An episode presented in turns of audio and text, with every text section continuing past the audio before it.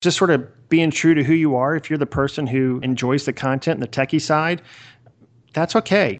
You can be in real estate without chasing the commission check up front, right? You can do it from behind. But once you're doing the creation, the best advice is baby steps and just keep doing them day after day after day. Best ever listeners, do you want to make more money on your real estate projects? Well, I'm guessing that I'm hearing you say, oh, yeah, baby. well, guess what, my friends? Today's best ever sponsor, Fund That Flip, is working with well, one of our previous best ever guests who has the most po- one of the most popular episodes, Jay Scott.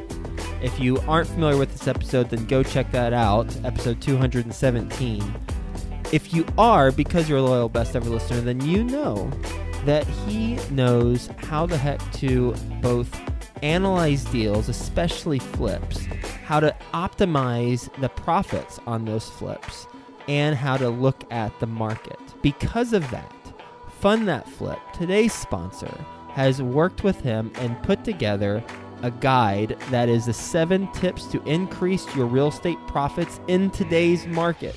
Go check that out. Go get that guide. I've read through it myself. I've learned a lot of things from it from how to analyze the market cycles as well as how to optimize profits and not lose money or mitigate your risk for losing money on your deals. Go check it out. fundthatflip.com forward slash best ever. That's F U N D T H A T F L I P dot com forward slash best ever. You're going to learn the tools to better understand your local market and position your business for success. You're going to know how to analyze the real estate cycle and how to use short term investing to capitalize on the market cycle, and seven concrete actionable tips to make more money on your deals fundthatflip.com forward slash best ever. Best ever listeners, hello, how you doing? Welcome to the best real estate investing advice ever show. I'm Joe Fairless. This is a show where we cut out the fluff and we only talk about the best advice that moves your real estate investing business forward. This is the world's longest running daily real estate investing podcast. We've spoken to Barbara Corcoran from Shark Tank, Robert Kiyosaki, the author Rich Dad Poor Dad, and today we're going to be talking to Greg Fleischaker. How you doing, Greg? I'm doing great. Thanks for having me. Yeah, my pleasure, my friend, and looking forward to digging in. You have a unique background and skill set and job, and it's very relevant to real estate investors. We're going to talk about that. Greg is a content strategist and realtor with Lenihan Sotheby's International Realty. He's a podcaster in chief with them. He helps local buyers and sellers meet Louisville's sharpest minds. He's one of the first agents to embrace WordPress blogging and YouTube videos to do his listings. He's based in Louisville, Kentucky, and you can say hi to him at his website, gregfly.com. With that being said, Greg, you want to give the best ever listeners a little bit more about your background and what you're focused on? Sure, absolutely. I think you did a real nice job there.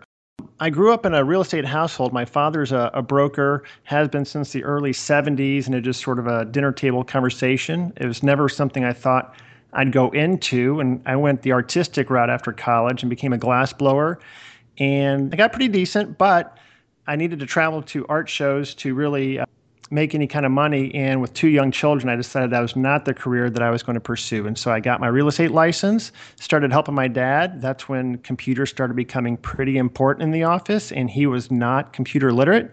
So I helped his office move over to computers and found that I really liked the technical side. And so from the very beginning, I enjoyed putting websites together and helping sellers get their homes exposed on the internet. So I kept plugging away with my real estate license, but really behind the scenes, I enjoyed the technical side. And, and just in the last year or two, I finally gave myself permission to say, I'm just going to pursue the technical side way more than the sales side. I still do some sales, but really I'm, I'm involved mostly with the content creation, the blogging, the video, that kind of stuff.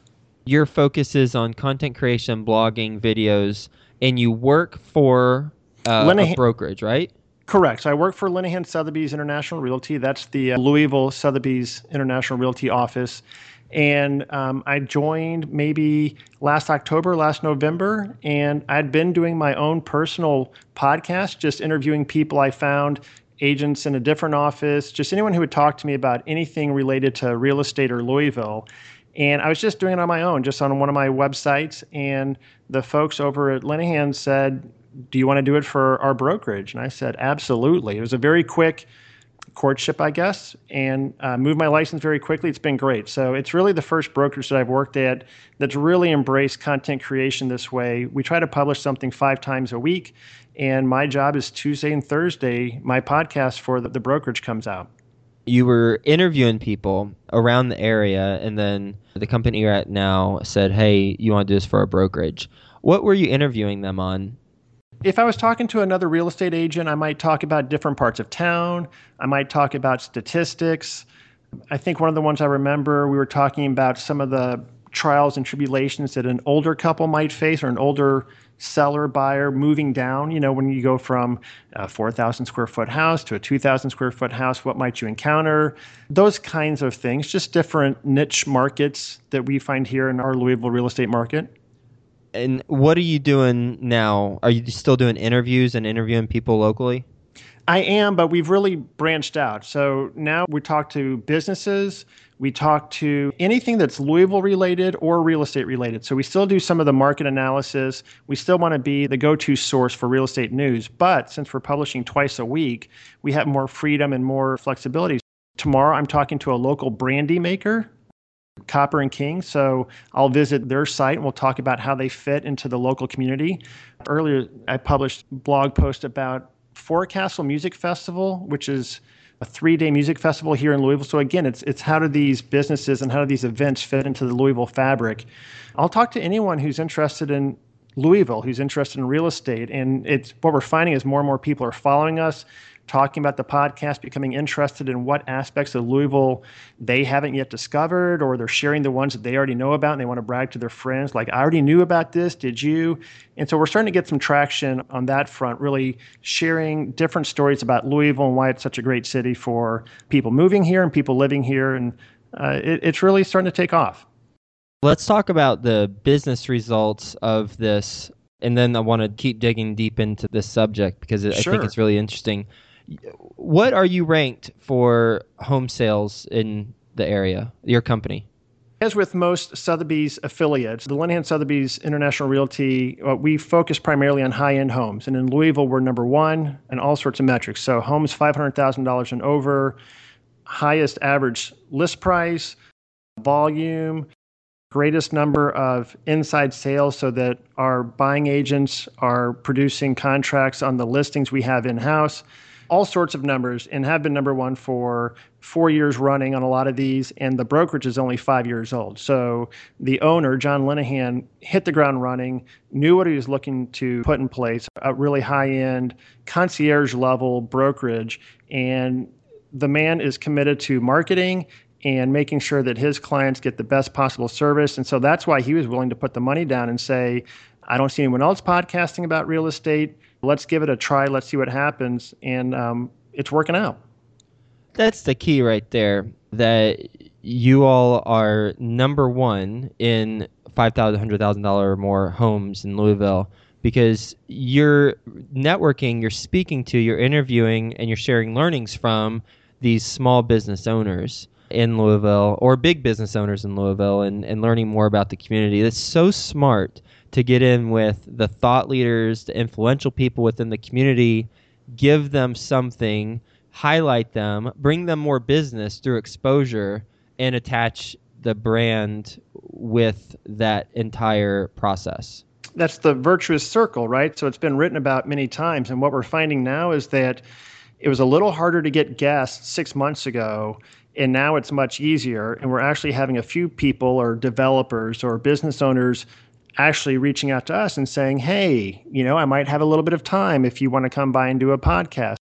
I wouldn't say that we're blasting the whole city, but it's taken a while to really grow some roots. And now you can see we're growing, and it's going to be difficult for other offices to really mimic us without putting in the kind of resources that a lot of offices don't want to do. Besides publishing the podcast through iTunes, which goes out worldwide. How are you getting the word out about these interviews in a very hyper local market? I take a little different approach than a lot of people. So I actually have created, I think it's about 12 or 14 separate websites of my own.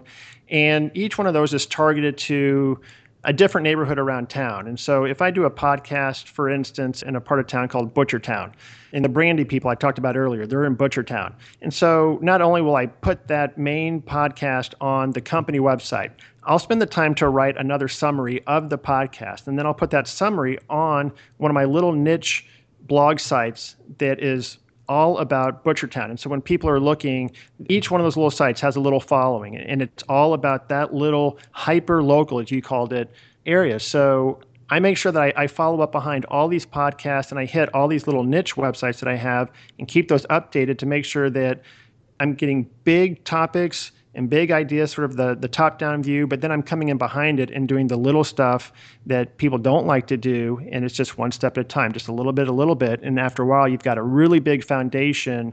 And that's how I drive a lot of traffic. And then, if I might, I also have on Facebook several different area Facebook pages. So, besides my personal Facebook page, I have it just sort of a generic Greg Fleischaker realtor page. And then I have several, again, niche Facebook pages. So again, the Butchertown is an example. Butchertown's kind of close to the Highlands, kind of sort of part of the Highlands. So I have a Highlands Facebook page. So anything remotely close to the Highlands, I would then republish on the Highlands Facebook page. But if it's over in, say, St. Matthews, which is a different part of town, I'm going to use a different niche website and I'm going to use a different Facebook page to promote those. So it makes it feel like I'm being sensitive and attentive to the small little group, which they appreciate. And I'm not flooding someone on my, let's say, Greg Fleischaker realtor page with a post five times a day about something else.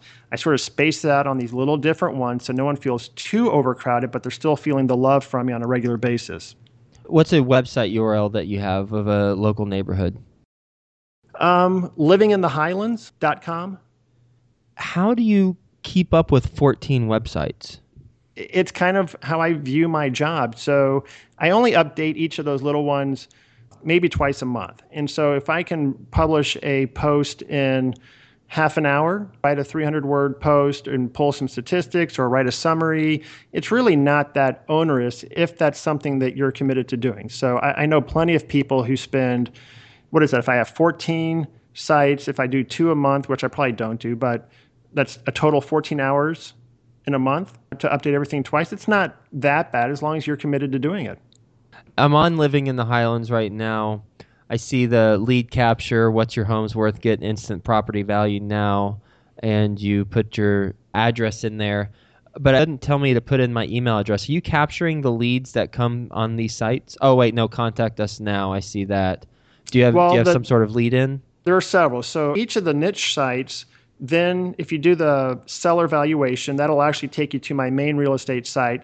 And to get your valuation, you're going to give me your address and your name and that kind of stuff. So, yes, I absolutely capture that. There's a generic contact me form. And then also, I think if you look on there in the sidebar, there's a market, keep track of what's selling in your neighborhood. So, that's another lead capture form. And then some of it's just follow along, right? So I would post every so often, and people who don't want to give me their name and email yet would then circle around when they get closer and say, Hey, you're the statistics guy, or you're the podcast guy, or whatever it is that triggered them they're going to come back and say, all right, now I'm ready. And I will have never known that they were out there, but I have had several sales where someone said, all right, I'm ready. By then, it's a done deal. They're like, hey, Greg, you're the podcast guy. Come list my house. Or if you and a partner could come co list, you know, that kind of thing. Um, that's what I'm looking for is the no competition, come list me kind of seller. I know I'm getting granular, but how do you segment out the emails from each of the sites do you have separate lists and do you have like um, a, a CRM database? The main site that I use LouisvilleHomesales.com. A lot of those will travel back into the back end of those, and it does have a CRM, and it'll show which website they came from. So it's automatically tagged where the lead source is. If it's a seller lead, it'll be tagged as a seller, so I have campaigns for sellers. And then I'll also know which part of town so that I can come back through later and say, all right, pull out all people who are interested in St. Matthews or Prospect or whatever it is, if I want to send a newsletter or something like that to just that group, I can segment that out pretty easily. The people who you interview on the podcast, sound like you're going to meet them in person. You're doing the interview at their location. It just depends. So we have a conference room in the brokerage, and sometimes we'll come into the conference room and I'll have everything ready for them. Other times I'll go to their location. So it's really whatever works for them. But yes, I am mobile. I, I carry everything in the back of my car. I also take a pretty decent camera and tripod and uh, can do some video. I'm, again, I'm not NPR quality on podcast or video, but I'm, I'm way better than the average person. So it, it's a pretty decent quality. I make sure people know it's not the absolute top, but people seem very pleased with it. So it's working. Mm. And as far as leads that you've seen attributed to your efforts, what has that resulted in? Do you have any numbers on that? I don't really. I think that the podcasting is a long term play. So yes. you agree? Okay. yeah.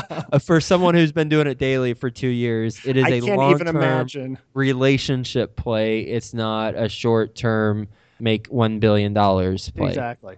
And some of it for a high end brokerage like we are, some of it is simply taking care of the existing clients. So I'm kind of in this a weird situation where I'm an agent, but I'm also doing marketing basically for the brokerage. So some of the podcasts that I'll do will be about listings that we already have. So if we get a, a really high end, super exclusive, super nice listing, we're going to give that listing a little bit of extra love. So part of it's just taking care of clients. It's not about generating new leads. And I tell you, clients love it.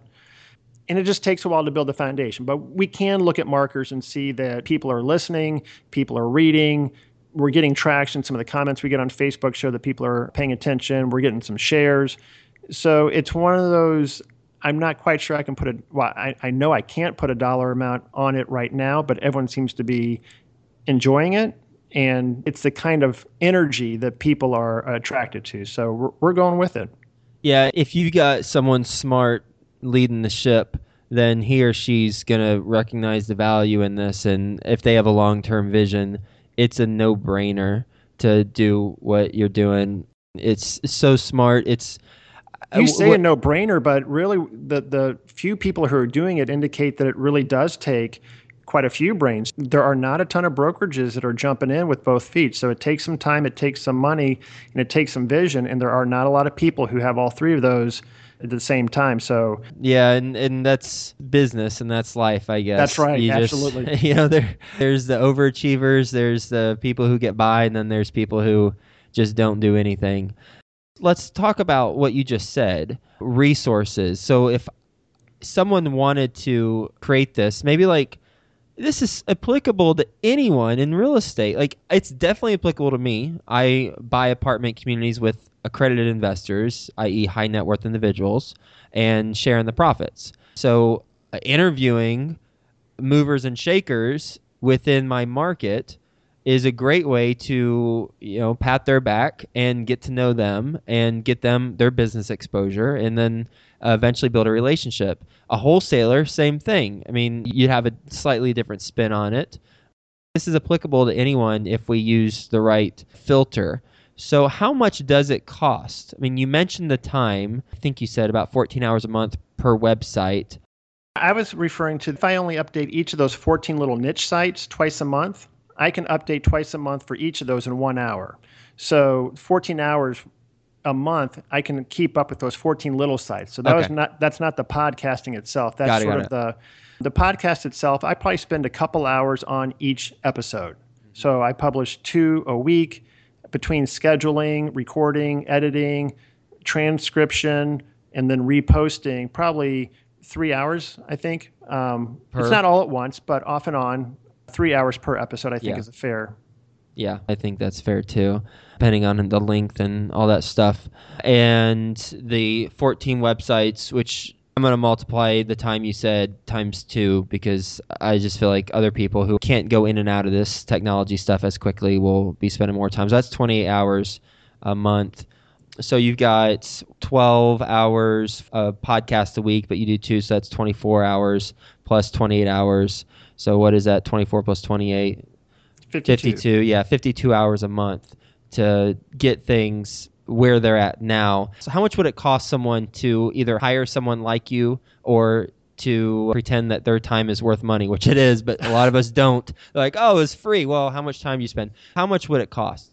I think if someone picked someone up like me for like a one off, I just want to do one, $300. I have a couple clients outside of the brokerage who I do a monthly fee and I'll do four like weekly basically. That usually runs a thousand to fifteen hundred dollars a month, depending on exactly what they're looking for. So, th- do they want video? Do they want the transcription? How long is the podcast going to be? Mm-hmm. But there are certainly people out there that you can call up and and we'll do a podcast for you. If you're willing to do it on your own, right now I'm talking to a it's a nice microphone, but it's not outrageous. It's probably two hundred dollars USB. So I'm an Apple guy. Carry my Mac with me, plug it in. The software's already on the computer. GarageBand, boom, you can do your podcast and you probably need to host it somewhere but that's 10 bucks or 15 bucks a month so you can get it in, into it on the relatively low end but time is money mm-hmm. i agree well based on your experience as a content strategist as someone who's focused on this what is your best advice ever for real estate investors i have two bits of advice the first one is going to be that I finally gave myself permission to focus on the content creation instead of chasing the big real estate commission check. So just sort of being true to who you are. If you're the person who enjoys the content and the techie side, that's okay. You can be in real estate without chasing the commission check up front, right? You can do it from behind. But once you're doing the creation, the best advice is baby steps and just keep doing them day after day after day. So, like you said earlier, this is not a short game, this is not a quick win. But if you're the one who does quality content consistently over the long term, you're going to blow everyone away. Yep. And then you won't see results. You won't see results. You'll you'll get a little nibble. The nibble will go away, and then you'll just get a wave of massive success. And then your next concern is not going to be is this successful, but it's how do I keep up? How do I scale? And then you have different higher quality problems, as Tony Robbins would probably say. Exactly, because there will be agents who are looking for leads, and they'll be happy to pay you a nice referral fee if you're generating a lot of people who want to sell their house and you don't know how to deal with them all. I guarantee you there are people who are willing to help you with that problem. And what's a typical referral fee? Typically around here it's 25%, but I've already talked to a few agents who have said if you generate enough and I'm going to be one of your primary runoffs, then, you know, that number goes up a little bit to keep their spot in line. So it's negotiable, right? So 25%, I've heard 35%, somewhere in between there. You ready for the best ever lightning round? I am. All right. First, a quick word from our best ever partners. If you're looking in the Big Apple for real estate, then go speak to Nicole Beauchamp. She's a previous best ever guest.